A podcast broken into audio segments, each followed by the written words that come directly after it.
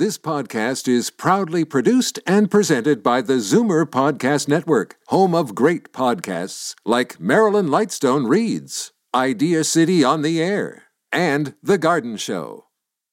You're listening to an exclusive podcast of The Tonic, heard Saturday afternoons at 1 on Zoomer Radio. The following is a sponsored program. Zoomer Radio and MZ Media Incorporated do not endorse any of the statements or opinions made by the contributors.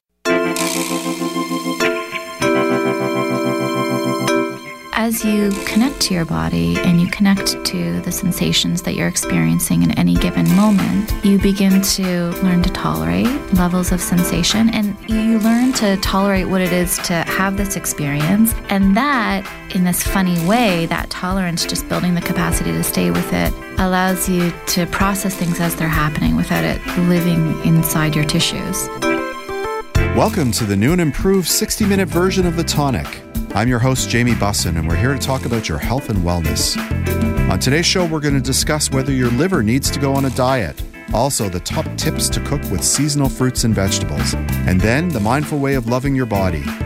Lastly, shifting our health mindset into fall. But first, a bit of business. Today's sponsor is Purely Natural. Their Liquid Greens Chlorophyll is the only line of soluble, grit free, and great tasting greens on the market.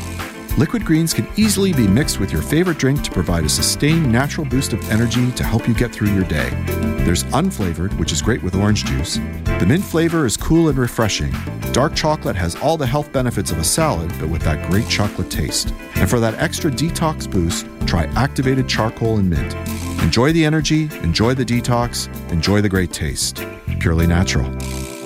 My first guest is Joel Thuna. He's a master herbalist and general manager of Purely Natural. He strives to improve the quality and natural products on the market and passes along his knowledge of herbal remedies through lectures and articles.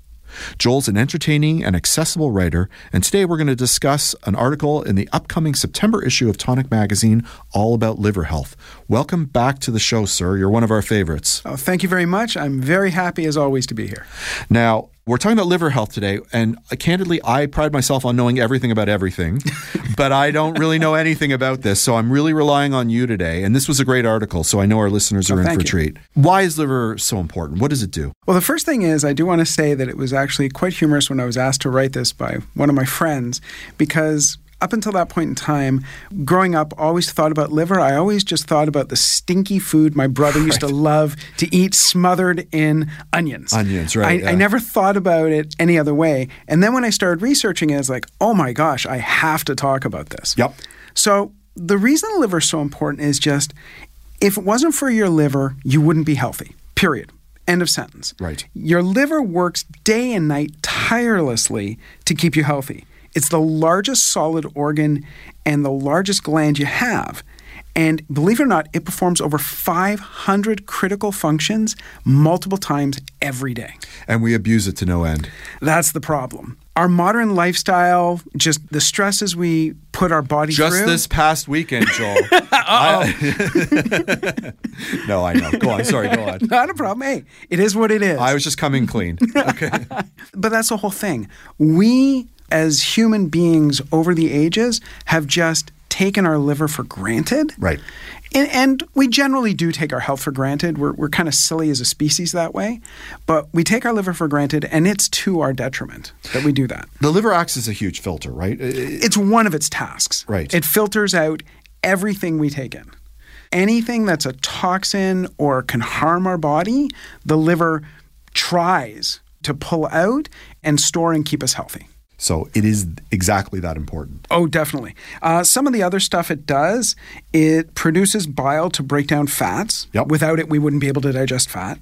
Cholesterol as well, some vitamins. It also helps blood cell formation. It helps blood cells clot, very important for anyone who is Yep. a klutz like I am and tends to bleed occasionally. It helps break down and absorb proteins, fats, and carbohydrates from our food. It stores some vitamins, filters the toxins, as we were talking about. Yep.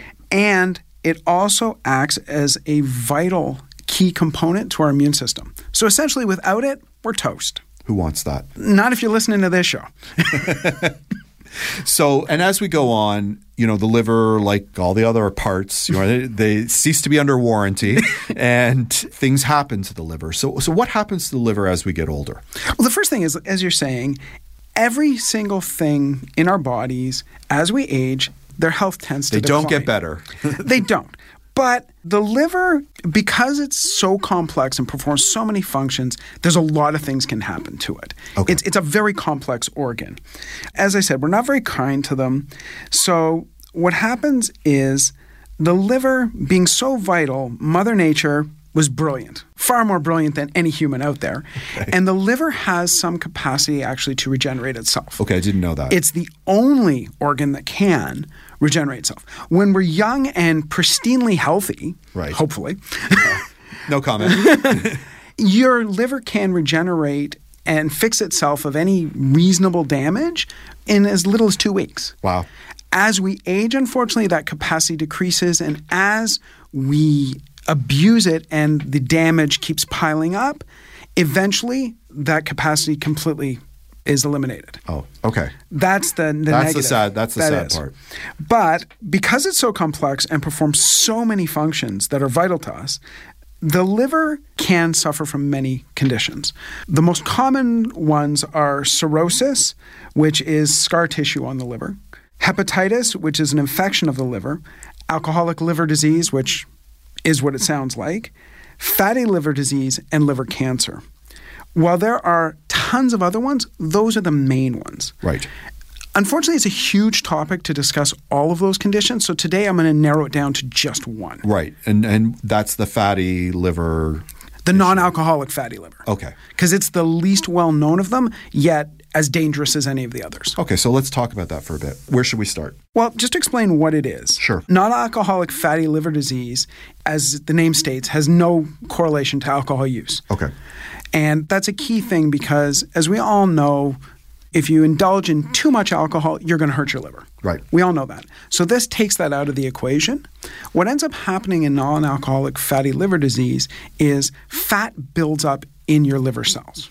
It comes from having too much fat in your diet on a consistent basis. On top of that, there is a genetic component and a massive lifestyle component. Okay, so three things eating too much fat, having a predisposition to collecting fat, Yep. and then how you conduct yourself from day to day beyond just consuming fat, correct? Correct, because for example, if you consume a lot of fructose, a lot of carbohydrates, if you're obese, all of those contribute. And a lot of people, when I bring up the word obese, go, okay, well, I'm not obese, I'm fat. The problem is you have to remember one in three Canadians are obese, and another one in three are at risk of being obese. Yep. So odds are two thirds of the people listening to my voice right now should be concerned. Okay, so it's a biggie. It's a huge biggie.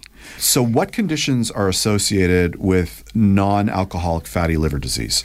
Unfortunately, the bad ones diabetes, which is elevated blood sugar, hyperlipidemia. I love the sound of that, but hate what it is. Elevated fat in the blood, insulin resistance, hypertension, which is high blood pressure. The problem is that it's not a direct correlation. Scientists don't know yet whether non alcoholic fatty liver disease causes these or these cause non alcoholic fatty liver disease. They just have made the connection that where you have one, odds are very good you're going to have multiples of the other. Well, everything that you listed off seems to have a connection to body weight, right? Like, Correct. Like, I mean, you know, I, I presume when you're speaking about diabetes, you're, you're, you're talking about the adult onset, like type B. Is It's actually both. Is it really? It is both. It's not just type 2. Okay. It's also type 1, so insulin dependent diabetes as well. Oh, okay. All right. But still, the other stuff, the hypertension, mm-hmm. extra fat in the blood, all of that connects with. Oh, great. overweight. They're all lifestyle conditions. Okay. All right. So, who's at risk to develop this ailment? And that's the unfortunate part. Every one of us. Oh, Every single one of us. I mentioned, for example, the obesity, where you've got two thirds of us are either obese or on the verge of being obese. These condition, non-alcoholic fatty liver disease is a modern lifestyle condition primarily. And saying that, it's the combination of a bad diet, lack of physical activity, and just not taking care of yourself to the extent that you should. right. The most frightening, and I do say frightening because it really frightens me, being a parent, the most frightening information about this disease is that children are not immune. Fatty liver disease is the most common cause of liver disease in children. It's now diagnosed in children as young as four in Canada. Wow. 10% of all children are believed to have non alcoholic fatty liver disease. Yeah, and I think that just speaks to how we live our lives now. I mean, that's really sad. It is. And the, the other statistic is even if you manage to go through childhood and not have it, if you're predisposed to it, you're much more likely to actually have it as an adult in your early teens. Wow. Okay. It is quite scary as a parent to think about that. All right. So, what can we do? I mean, if it's a lifestyle disease or if it's tied to lifestyle as, as one of the indicators, I presume that changing your lifestyle might help you not get it. Is that true? Yes. Even if you are genetically predisposed to it, Right. taking the right steps will greatly, greatly reduce your risk of getting it. And of course, the first thing I'm going to say is drink right. Okay. Right. And you have to remember non alcoholic fatty liver disease is a disease when it comes to drinking. It's not just what you don't drink, it's also what you do drink that matters. what do you mean by that? So, for example, you don't want to drink alcohol. Obviously, Well, you don't. But speak for yourself, sir. uh, no, I understand what you're saying. And, you but- want to be reasonable about it. Right, If you're going to sit down, go out with your friends, and have one beer or one glass of wine over an evening, no problem. Your liver can handle that great. Well, easily. your liver can handle it. Here's an interesting little sidebar. I, I went to the doctor recently for, for an annual checkup, and he, the doctor said, he, he says, Are you drinking? And I said, You know, maybe I'll have two glasses, two or three glasses on a Friday or Saturday, but otherwise not. And I said, But that's not a big deal. You know, a lot of it is wine. He said, Well, you know, years ago, there was the study that came out that said, you know, wine drinking is fine, Mediterranean diet, and having the occasional wine is okay. He said, That's actually not true. The people around the Mediterranean are healthy because of what they eat Yep. and they're healthy enough that the wine doesn't affect them. But if you go see your doctor now, they'll say to you, if you can cut out the alcohol completely, that's probably the best way to go. Oh, definitely. If you could do zero, it's much better. But the key thing with your liver health is you don't want it to get overloaded Right. at any specific point in time. Because when it's overloaded, it ends up essentially focusing on one part of its jobs, of its 500, Right. and ignores the other 499. right. So, if you're, if you're going to drink, you know, don't drink a lot consistently because you're not giving your liver a breather, right? Correct. It's as simple as that, yeah, not it? it is. But at the same time, it's what not just avoiding alcohol. Right. It's also avoiding other drinks that have toxins in them. Such as? artificial sweeteners, artificial flavors, Right. artificial colors. Without picking on any one industry here, Yeah. essentially soda pop is a big nasty. Right. Anything that's a Shocking. I know you're stunned. Energy drinks are another huge problem. They are just filled with toxins. And the problem is, although it may not be alcohol, which we know taxes the liver, all those toxins, your liver has to handle each of them. And it's not as though you're talking when you drink a glass that there's one or two toxins. You're talking hundreds of compounds inside that specific sweetener or that specific food color. And your your liver has to try and resolve every single one of them all at once. And, it, and it's overwhelming. What you can drink to make your liver happy Right. is drink a ton of clean, fresh water. Simple. Yep. On top of that, if you're one of those people, I, I know many people out there who don't like the taste of water. I'm not Really? one of them. I love it personally. I love water. But we, we recommend then having some herbal tea. Right. Don't sweeten it. Don't add anything to it. Just a nice hibiscus or peppermint or lemon, any of those teas, and not prepackaged. Just basically make it yourself. That way you know what goes in it. Right. If you can't even do that, add some liquid chlorophyll to your, to your water. It gives it a nice taste, and there's no negative health implication there. Good idea. So that's drinking. What else can we do to help? The next one is to eat right. Of course. Your liver is responsible for digesting, as we went through, your fats, your carbohydrates, Yep. your proteins. So, what you have to do is give it a good mix. Don't go haywire with any one. Just give it a good, well rounded mix, a diet of healthy, fresh foods. Mm-hmm. And your liver will be happy. On top of that, though, make sure tons of fiber. Your fiber is great for your digestive system, it's also great for your liver. If you're not eating enough fiber, add fiber supplements to your diet. One of the easiest ones is Fiberific. It's a soluble fiber. You can add to anything. You'll never know it's there. Okay. Now, the last lifestyle choice is to stay clean. And what I mean with that is drugs. Not just drugs that are street drugs, things like that, but also pharmaceuticals. Every single drug you take into your body has to be metabolized. And metabolization is the process which your body breaks it down so that the, the substance actually gets into you in a form your body can use. That is your liver's responsibility. Every single drug you take, your liver has to handle. And the problem with that is the more you do, the harder it is on your liver. Okay, we have one minute left. Are there any other supplements other than the fiber that you think might be helpful for somebody who's dealing with this ailment? Definitely, not just dealing with it to try and avoid it. Yep. One, a good, well balanced multivitamin, multimineral. Okay. Any one, as long as it's good. Second, milk thistle. Milk thistle actually is a substance that helps your liver work to regenerate itself and to clean itself out. Dandelion root is a root that has tons of vitamins and minerals and support your liver in doing what it does. Fantastic. We're going to have you back next month, of course. Look forward to it as always. We're always happy to hear from you. We've got to take a short break, but when we return, we're going to learn the top tips for preparing seasonal fruits and vegetables on the tonic. The Benvenuto Group is an owner and developer of quality high rise condominium and rental properties in Toronto and Montreal. The Benvenuto team is passionate about delivering quality living spaces, top lifestyle amenities, important services, and innovative design tailored specifically to its residents in every particular submarket. The Benvenuto Group seeks out the finest urban neighborhoods and designs projects to allow its residents to enjoy the benefits of both their property and the exceptional locations that they become a part of. The team surrounds itself with leading professionals and consultants and pushes them to conceive great places to live, to work, and to play. The Benvenuto Group is currently designing several new projects in Toronto, Montreal, and Chicago that will not only become exceptional places to live as an owner or as a renter, but that will deliver some of the highest levels of sustainability, energy efficiency, and comfort, and will set the standard for informed residents. For more information, please visit thebenvenuto.com. Hi, this is Jamie Bussin. I'm not only the host of the Tonic Talk Show, I'm also the publisher of Tonic Magazine. Tonic is a health and wellness magazine distributed with the Globe and Mail to home subscribers in the most affluent neighborhoods in Toronto. It's also available free on racks at over 150 locations across the GTA. For more information about Tonic Magazine, visit tonictoronto.com. Hey, if you like the Tonic Talk Show, you'll love Tonic Magazine, and vice versa. You're listening to The Tonic on Zoomer Radio.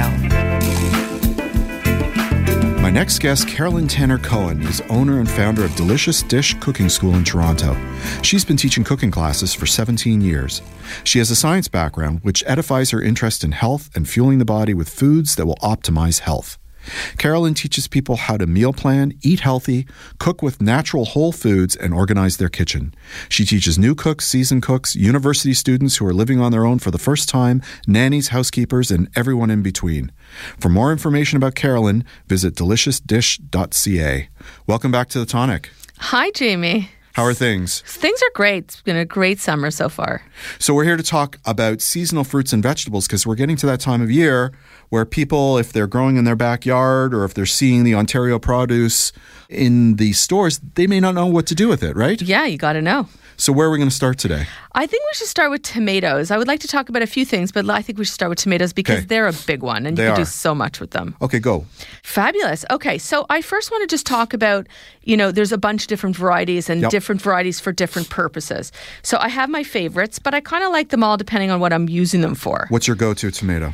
Well, I don't really have a go to, but I guess I would say my go to are cherry tomatoes, Yep. more like the heirloom ones. Yep. And I really like beef steak too. But I use plum as well because they have like virtually no water in them. So they're great for cooking because of their low water. right. Like, so, like plums, like the Romas, right? Yeah, the Romas, but you can't use a tomato when they're not fully ripe. Correct. So that's why using tomatoes right now are just so beautiful. Mm-hmm. The other thing is we think of, you know, how am I going to use all these tomatoes in the next week?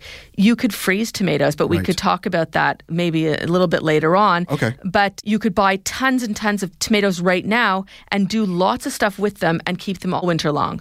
Okay, so let's talk about tomatoes and why tomatoes are so terrific. Okay, so tomatoes are incredible for you. Yep. So tomatoes contain four major carotenoids. All the they have an alpha and beta carotene, lutein, and the main component of tomatoes is lycopene.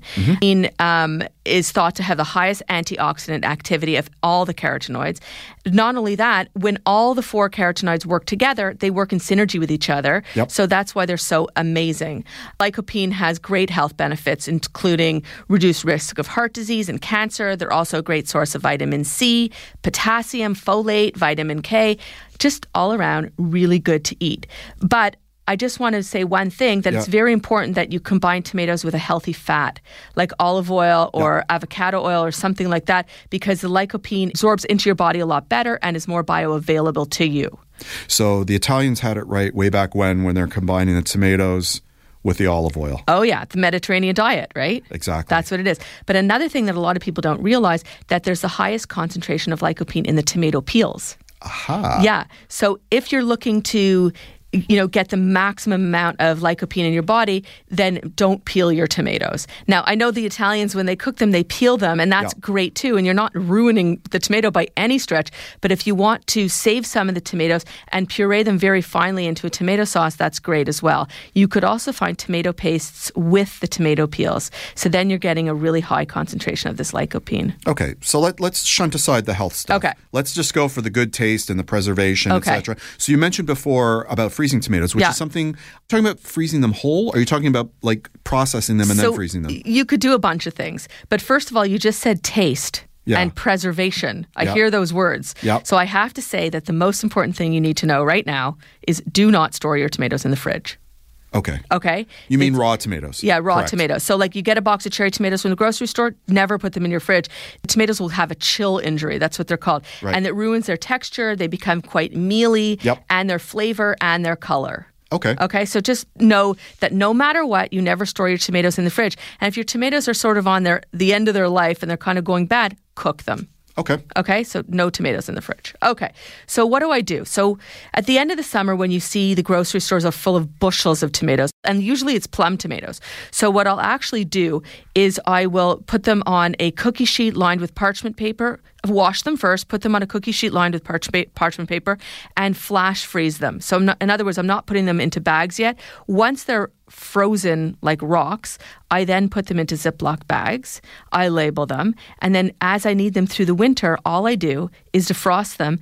And if you want to peel them, the skins come right off of them as they defrost. And then you can make them into. You're doing it that way. The cell structure is going to break down. So when they thaw out, you're not like it, it's not. For, you're going to have to cook with them. Yeah, Uh, oh, a hundred percent. These are not to be used raw. Right. You're going to cook with them. But a lot of what the Italians do is they make huge, huge vats of tomato sauce at the end of the summer, and that's incredible. But that's a lot of work. And let's say you're one of those people that just don't have the time to invest, or even the wherewithal to invest in that. Yeah. Then just freeze the raw plum tomatoes, and then you'll use them all winter long for cooking. Fantastic.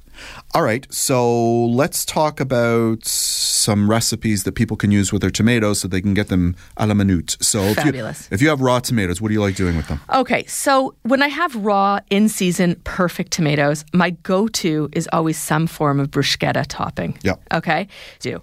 Basically, I take some cherry tomatoes and I cut them into quarters. Yeah. I add a, let's say you have a, a pint of tomatoes. So I'll add a couple cloves of garlic, one chopped green onion, mm-hmm. lots of extra virgin olive oil, like a really, really good fruity kind, salt, pepper, little bit of dried oregano, and some fresh basil. So people think, mm, I don't really want to use make so much bruschetta. You don't need to use it as bruschetta. It's a fabulous topping for steamed asparagus, steamed broccoli, even on a chicken breast, like grilled chicken breast with salt and pepper. Just slather that all over at the end. I, I like your recipe. Bruschetta, I, I like putting a little bit of balsamic vinegar Mm-hmm. to bring out uh, certain notes in the tomato. Oh yeah, for sure. But just make sure you use like a low acid balsamic vinegar. Okay. Okay. And do you have a cooked tomato recipe that you do? I do. So, well, I want to say one other thing Sure. before then. People don't think that they could really use tomatoes as a salad dressing. So, you could take a whole beefsteak tomato and put it in your blender with just a little bit of vinegar and some olive oil and salt and pepper, and you have a beautiful salad dressing to put on lettuce leaves. Oh. Or on grilled vegetables. Okay, so that's that's that's fabulous. So cooking with tomatoes. My favorite thing to do when the cherry tomatoes are in season is I take several pints of cherry tomatoes, I cut them in half, I heat up with olive oil, Mm-hmm. and I throw some garlic in there and the cherry tomatoes, um, and I just let that cook on high heat for Yep. cherry tomatoes. Do not cover it. You don't want to cook it down too much, and it takes about 15 minutes of cooking. Salt and pepper, and a hit of basil, fresh basil at the end, and you've got an amazing pasta sauce in two minutes. Okay, you and I were discussing this. I have a slight variation Yep. on that. I put the garlic in, I put Oh as yes, well, chili peppers. but I don't put basil. I put thyme, Ooh, and uh, I do put the cover on, and I cook it for as long as the water takes to boil for the pasta. Yeah. But my secret ingredient for this is I take panko breadcrumbs and I brown them up, Yeah. and then I use that as a topping on the tomato sauce. oh, so that's fabulous. that's that's like an every week recipe for us. That's great. And it's so delicious. And It you don't super. even need to use regular pasta. You could always use gluten free pasta if Well, that's you not your could. thing. I, that's not my thing. I know, it's I, not my can't. thing I can't do the gluten free. I'm sorry. Yeah. Can't do it. Okay, great. So we've done tomatoes. Yeah. Uh, we have a little bit more time. Let's talk about another summer bounty, which is peaches. Okay, peaches. They're in season right now. There's Yep. baskets and baskets of it. These are great. You just have to understand that peaches are climacteric fruit, which means they pick them. Uh, sorry, their their ethylene is still, let's say, it's a gas that ripens the peaches. Right. Okay. So you're going to buy them firm. Yes, okay? absolutely. Yeah. So and they do that to preserve, the, so they store well and they travel well. Right. Okay. So how do you ripen a peach? Uh, but you tell. You I know how to. So if you want a quick ripen, all you do is put them in a paper, Paper bag, bag. and then what happens is the eth- the ethylene. This is from the peach, and it feeds the peach again. Right. It has nowhere to go. It has nowhere to go. So it's the same way you would ripen a banana or you'd ripen an avocado. I was going to say sometimes I will put a banana in the bag if I need things to go really super quick. Super, that's absolutely true. You know, I find a lot of people say to me, "You get a paper bag." That's true. Okay, like that's The actually little their fruit, biggest. uh, little fruit corner store still have. yeah, so they always have them where the mushrooms are. True. So where the fresh mushrooms are, there's always paper bags right beside them because that's how you should actually store mushrooms. That's a whole other show. Yeah, no, we'll do that okay. another time. But you all, you will always find the paper bags near the mushrooms. So throw your peaches in there, and you should ripen them stem down. Do you know how to skin a peach? Sure. You boil water. Correct. Okay, and you score the bottom of the peach. You make meaning, a little X yeah, right where the nub is. yeah, and you you make right where the nub is exactly. And what you do is once your water is boiling, you drop the peaches in. You're just blanching them, so it's for less than a minute. You scoop them out, let them sit for a minute, and then the peels will slip right off. See, we turn the water off at that point. Once you get the boil, you put the peach in, you time it for one minute, you pull it out, Yeah. you lightly rinse it under cold water, and the peel should just come right completely off. Yeah, and then it's no problem. You could use them for baking, but I actually prefer the pe- peaches with the skins. But I know a lot Do of you? people have issues with it, and some people are actually allergic to peach fuzz. Well, the skins are much different than when we were kids, right? Like They are. They used to They're be much like fuzz-. Yeah, exactly. Yeah. All right. So with our last question, do you have an awesome peach recipe that you could blow through real quick? Oh yeah. Okay, so what I do is I take the peaches, especially the, I slice them off the stone, and I line them up, and in between each peach slice, I will put a hunk of burrata cheese, and then throw a little bit of mint over top of That it. sounds awesome. Mm-hmm. I'm doing that tonight. And don't forget the um, toasted almonds. Well, thank you. And thank you for coming in today. You're going to come back next month, Absolutely, and we're going to focus on turmeric when you come back. Is that right? turmeric for sure. Excellent. We've got to take a short break, but when we return, we'll discuss the mindful way of loving your body on the tonic. And now the soul segment with spiritual medium, transpersonal therapist, and teacher, Lisa Marvin. Through her use of tarot cards, your questions about love, money, and career are sure to be answered. Hello, and thank you for joining me on Soul Segment. This week, we're going to be looking at career and what's going to go on this month using the tarot cards. The first card we're looking at is the Queen of Cups. I really love the Queen of Cups. This position is about what has happened in the past to bring you to where you are now. The Queen of Cups is showing us that the energy that has brought you to where you are now is a very positive one. She's open and loving and communicates her true feelings. She's showing us that career wise, you are in a really great position to move to your next level. The next card we're going to look at is the Hierophant. This is what you need to focus on right now. The Hierophant is about the coming of inspiration or the coming of a teacher. You might want to look out for new energy coming into your career. It could be somebody else who inspires you, or it could be a new thought that gives you a new idea. Regardless, there's going to be some new inspiration on its way. Finally, what's going to carry you into the future is the Queen of Wands. The Queen of Wands is very balanced and she knows what she wants. She's calm, cool, and collected. What this energy is telling you is that you're moving into a new stage in your career where you're going to feel more balanced and more grounded and really be able to reach those goals that you've set up for yourself.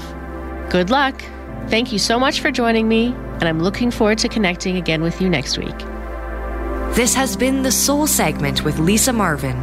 To contact Lisa with your questions, please visit metaphysique.ca. I'd like to give a shout out to our sponsor, Purica. Purica wants you to turn its protein into your power. A blend of the finest vegan protein and the antioxidant powerhouse that is the pure chaga mushrooms. Purica Power features ingredients and enzymes designed to optimize digestion and absorption. Unlike many protein powders, Purica Power tastes great with water and mixes easily. It's available in chocolate, vanilla, and natural unflavored. From the Purica family to yours, Purica Power is a new way to make the most of every day. It's all part of the Purica commitment to making a positive difference in the lifestyle of its customers. Ask your favorite health food store for Purica Power vegan protein or visit purica.com. Purica, nature, science, you. I'd like to give a shout out to our new sponsor, Omega Alpha. This company is 100% Canadian owned. Their team consists of allopathic and naturopathic doctors, nutritionists, researchers, and other scientific professionals, all led by their CEO, Dr. Gordon Chang. Formulations are created on their 40,000 square foot facility located in Toronto. Omega Alpha uses only the highest quality ingredients to manufacture the most efficacious yet price friendly nutraceuticals. For more information about Omega Alpha, visit OmegaAlphaInc.com. This is The Tonic on Zoomer Radio. Welcome back. My next guest is local yogi Tracy Sagrati. She has a post secondary education in biology, molecular biology, nursing, acute care, public health education, and Swedish and Thai massage. She leads classes and teaches other yogis how to teach yin yoga. Welcome back to the show, my good friend. Hi, Jamie. I'm so happy to be here and so excited about our topic today. In addition to all those things that you do, uh-huh. you're also Tonic's mindfulness expert. Thank you. You are our go to mindfulness person. Thank you. It's such an honor and a privilege. So, today we're going to talk about mindfulness and loving your body. Yeah, yeah. But don't worry, folks, we're not going to get graphic, right? We'll try not to. We'll try. one of us, one of us may try, one of us may not. We'll see. So, what is mindfulness of the body? What, what does that mean? Okay, so if we go to the foundation of mindfulness, originally, um, you know, when the Buddha, for example, outlined mindfulness, there were four facets or four foundations, as they're called. And the first one was mindfulness of the body. Okay. And in Buddhism, they divided the body up into 32 sections, but essentially, the nitty gritty of it is it's the practice of coming into the present moment by noticing sensation that's occurring in your body without, and this is the key part, this is the clincher, without connecting an elaborate story to what you're noticing. Okay. Okay. So, what does that? What does that mean? I want to unpack that a yeah, little bit. a little Jamie. bit. A little bit.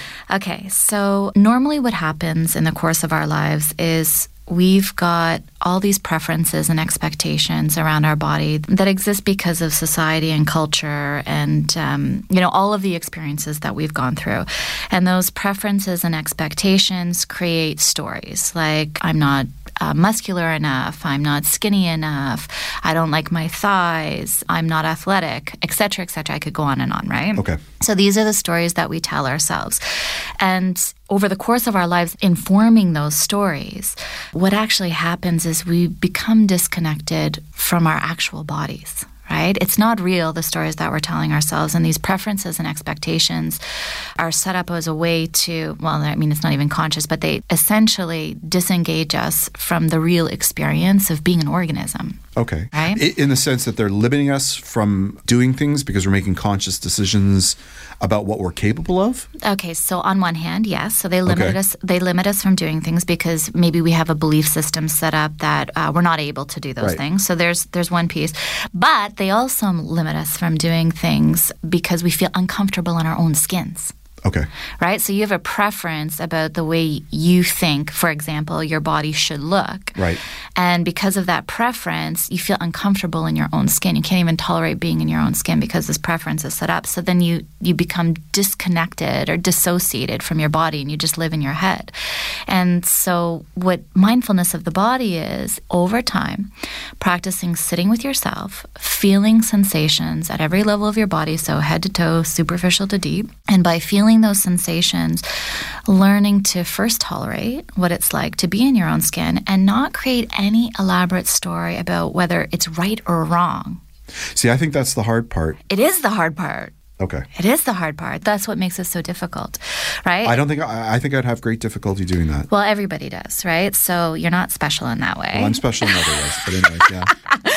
No, but I mean, this is the tricky thing. And I think actually to sit here and have this conversation and not name that, we'd be doing a huge disservice to people, right? So that is the tricky part. People come to meditation or even mindfulness, you know, meditation in, in particular, and think, oh, well, if it's not if it's not easy for me right away, then I'm not meant to do it or I can't do it. Right. And the reality is, it's hard. It's hard to sit down and boundary your mind because that's essentially what you have to do.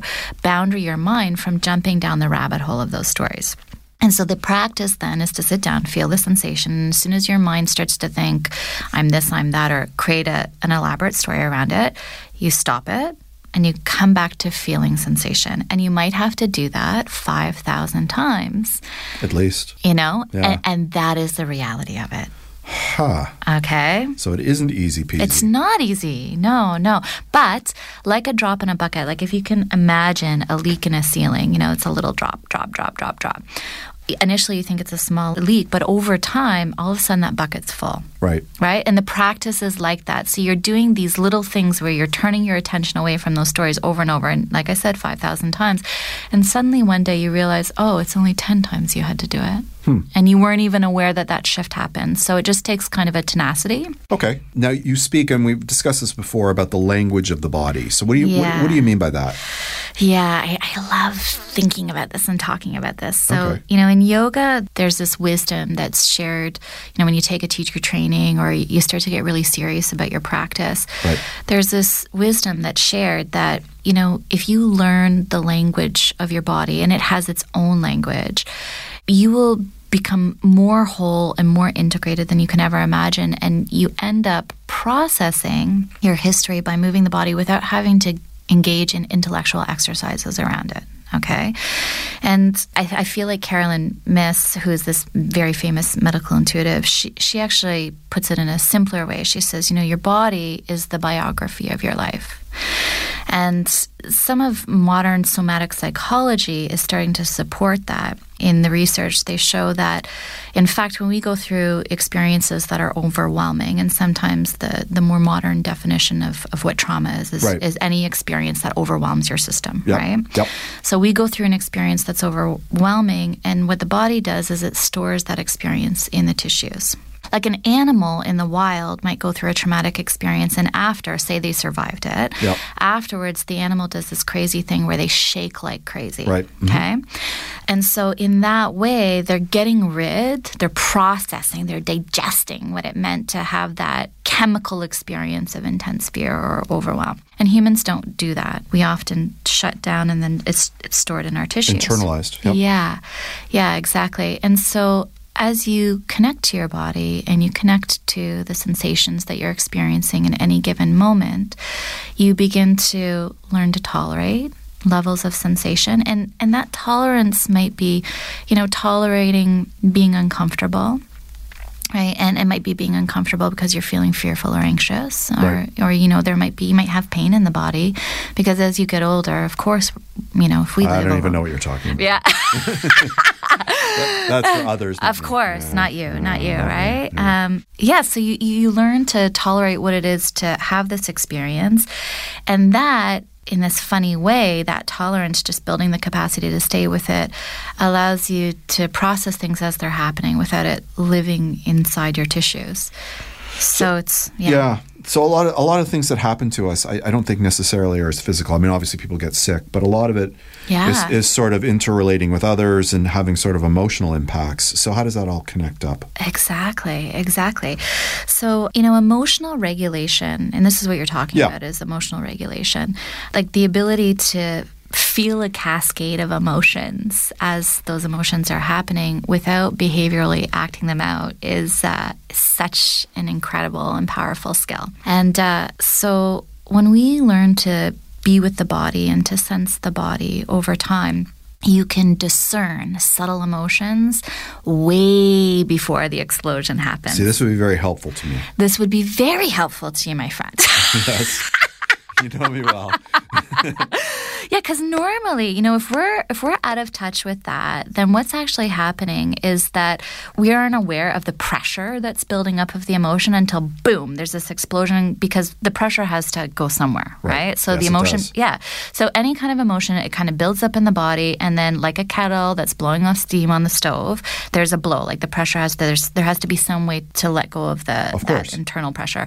So um, when you can become aware of the more subtle expressions of the emotion in your somatic in your body, Right. then you are aware of what's happening inside you far earlier than you were before. And with that, two things happen. First, you're able to name the emotion. Right, so you feel it, which is right brain, and then you name it, which is left brain. And those two pieces coming together allow you to sit with the emotion and then cognitively think about how you want to react. So you can act rather than reacting to the present moment. You and I must talk more. Yes. And we're going to, unfortunately, we're going to have to do that off mic Oh, no. because we're out of time. We've done it again. Oh my gosh. It's because mindfulness is such a brilliant and expansive topic. It is. It is. So, um, so we'll have to have you back next month to I carry can't on. wait. I can't wait. Amazing. We've got to take a short break, but when we return, we're going to discuss how to shift your health mindset into the fall on the tonic. And now, time for Pure Beauty. Learn all about holistic skincare and health featuring chemical free ingredients. Here's naturopathic doctor and co founder of Pure and Simple Beauty and Wellness Centers, Dr. Kristen Ma. Kicking off our Garden Beauty series, today I'm going to talk about mint. Mint is one of the most refreshing herbs you can find, not only for your taste buds, but also for your skin. Taken internally, mint's a digestive tonic. This can help skin problems like rosacea, eczema, and acne, which are often linked to poor digestion and inflammation of the GI tract.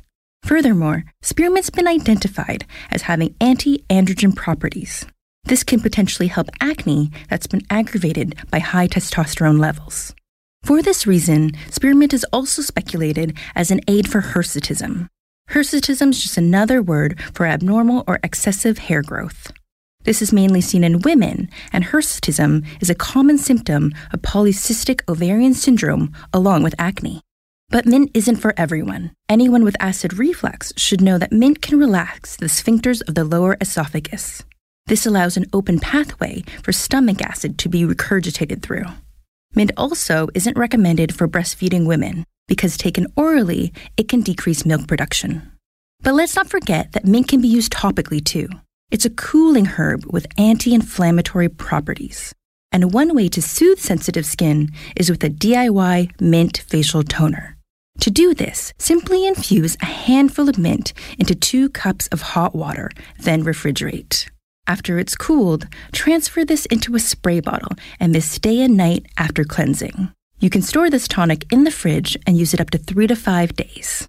This is a lovely way to tone sensitive skin without the use of drying alcohol ingredients and to stock fresh, natural skincare at home. As you can see, mint can be used in so many ways. It's a real garden beauty ingredient. This has been Pure Beauty with Dr. Kristen Ma. Learn more and ask questions about holistic beauty and their wellness centers through their Facebook page at pureandsimple.ca. This segment should not take the place of medical advice. Always talk to your healthcare provider about personal health concerns. The tonic is brought to you by Purely Natural. Their Liquid Greens Chlorophyll is the only line of soluble, grit free, and great tasting greens on the market. Liquid greens can easily be mixed with your favorite drink to provide a sustained natural boost of energy to help you get through your day.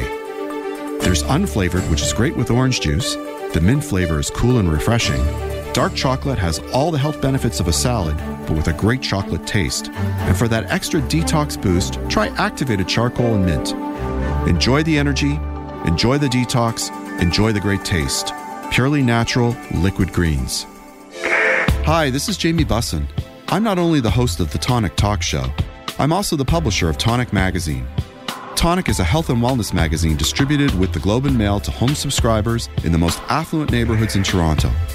It's also available free on racks at over 150 locations across the GTA. For more information about Tonic Magazine, visit tonictoronto.com. Hey, if you like the Tonic Talk Show, you'll love Tonic Magazine, and vice versa. You're listening to The Tonic on Zoomer Radio.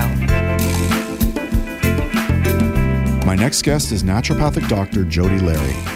For over a decade, Jody has brought hundreds in Toronto back to life by sharing her passion and experience of what living holistically really looks like.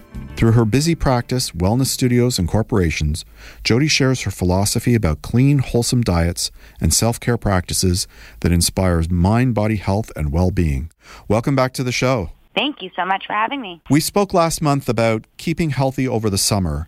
Today, we're here to talk about shifting your health mindset into the fall because things get different. People get busier, right? For sure. So, how can we start to shift our mindset as summer is coming to an end? That makes me so sad So- to see that. Yeah. I know.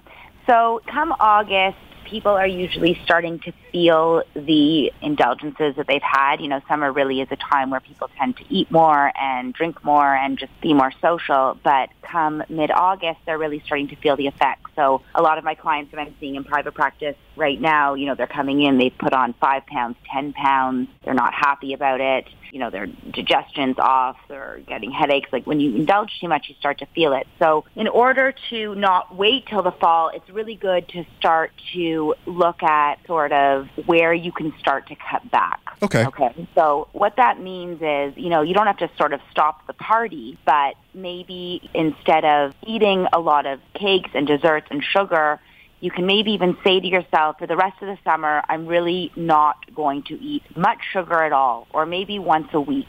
Because really sugar is the devil when it comes to all of this stuff. And if you're eating it on a daily basis or when you're being too social, that's really the thing that's going to cause you to feel the absolute worst. Yep. So I would really start there and get people to be mindful of how much sugar they're eating because once they take that out of their diet, then everything else will follow. The energy will come, the weight will go, and their bodies and minds will start to get more rejuvenated for the fall. Because if you don't start to think about making these changes, fall's going to come, you know, the overwhelm's going to come and you're going to be feeling really quite bad about yourself. And you don't just want to rush into big wholesale changes in the fall because it never works. You know, the, No. it's almost like you're taking a practice lap. Maybe maybe you don't cut all the sugar out, although I know that is your goal. Maybe you mm-hmm. maybe you just sort of scale it back, or you say to yourself, Yeah, you want to be mindful of reducing it.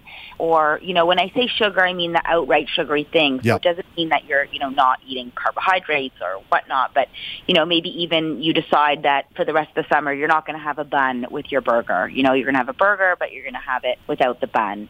Instead of french fries, maybe you're going to start focusing on making sweet potato french fries or even parsnip french fries. I've been doing that a ton this summer. Oh, yeah? I absolutely love it. It's extremely simple and easy to do. "Are they baked? What are you doing?" All you do is you grab about five or six large parsnips. You Yep. grate them, like obviously grate the outer edge off like the same way that you'd grate a, A carrot, carrot yep. or whatever. Mhm. Cut them into sort of like French fry like strips, but to be honest, I'm really disorganized and messy. I just kind of do them however. Parsnips don't really because they're fat at the top and they taper off more than a carrot, so they're kind of hard to make uniform. Exactly. So you cut them up and then mix them with a little bit of olive oil and sea salt. And then you can bake them in the oven for about 20 to 25 minutes at 400 degrees. You'd want to flip them about 10 minutes in, and they are amazing. My kids love them, and my four and a half year old really, I can't get much past him at this point, but he really thinks they're french fries. well, that's awesome. And it's such a guilt free way Except for the guilt of tricking your child, but yes. yeah, but I mean, even in general, like I've served them at tons of parties. People love them, and it's such a guilt-free way to sort of have that crunchy treat, and it's a parsnip. Sounds good. One of your other, we'll call them Jedi mind tricks, okay, is having a clean eating day. What do you mean Yeah. by that? Okay, what I tell people all the time, but especially in the summer when there's more indulgence, is that you take one day out of the week. So for a lot of people, they like it to be Monday because the weekends tend to be, you know, when people Yeah. really. Uh, Not a good idea to do it on a Saturday night. Yeah. no, most people aren't. I mean, you could, but you're not likely going to. So if you kind of decide, okay, Monday is my day and I'm going to eat clean, meaning no sugar at all that day, no dairy, no alcohol, obviously, really basically eating protein and vegetables for a whole day, tons of water, tons of lemon in your water, apple cider vinegar in your water. On those, I do this you know, once a week, every day through the summer. I on those days I try to eat a lot of parsley and cilantro and celery, cucumber, just things that are really going to feed my system after the weekend. So deciding to do that also can be a great way to sort of shift your system. And usually when people have a day like that, they tend to eat healthier through the rest of the week as well. Right? Because they Okay. sort of shifted their body into this good place. Their body feels really light. And then the next day, they're likely to make better choices. So that's a great thing to do is to take that one day and sort of reset your system, give it a gift, you know, of, of all these healthy things. And then it usually makes the week better as well. Correct me if I'm wrong, but I think what you're saying is look, if you do this for one day, you're more likely to carry over the good habits over the course of the week. And it's it's a way to sort of ease into eating healthy all the time. But if one out of every 7 days you're eating healthy, but the other ones you aren't, I mean, you're still you can't drink the proverbial Kool-Aid. No, Um, not know, gonna is not gonna reverse six days of debauchery. But the hope is that you know by doing this sort of one day of very, very, very clean eating, the body will start to feel really good, and then the next day you're going to want to continue on the habit.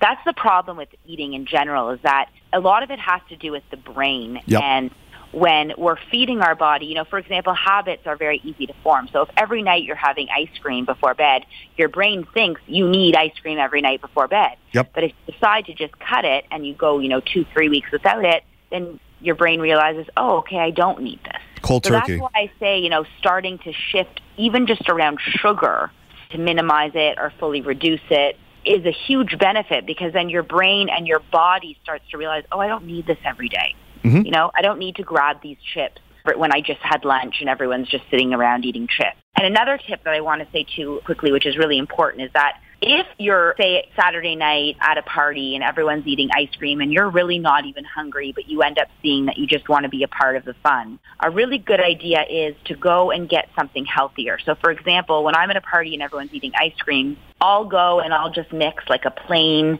yogurt and a little bit of all natural peanut butter. And it's really delicious and cold and sweet and, you know, whatnot. And so when everyone's eating their ice cream, I'm eating this.